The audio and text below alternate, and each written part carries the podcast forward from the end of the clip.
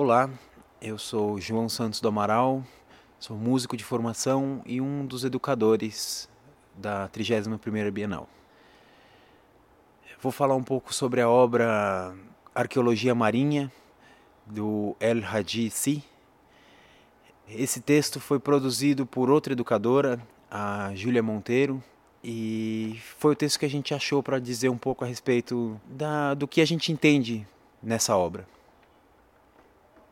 Nossos corpos são compostos de camadas, sedimentos.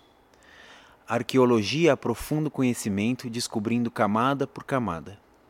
Camadas de história, ancestralidades, o presente. O mar, os corpos que o atravessam. Eles estão mortos.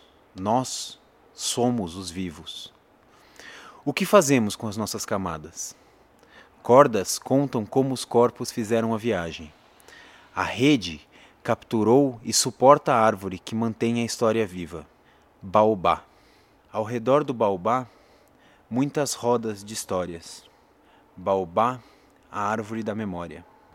Mas também a árvore do esquecimento, pois era ao redor dele que os negros capturados para a escravidão em terras distantes deixavam suas histórias, sua cultura, sua liberdade e sua vida.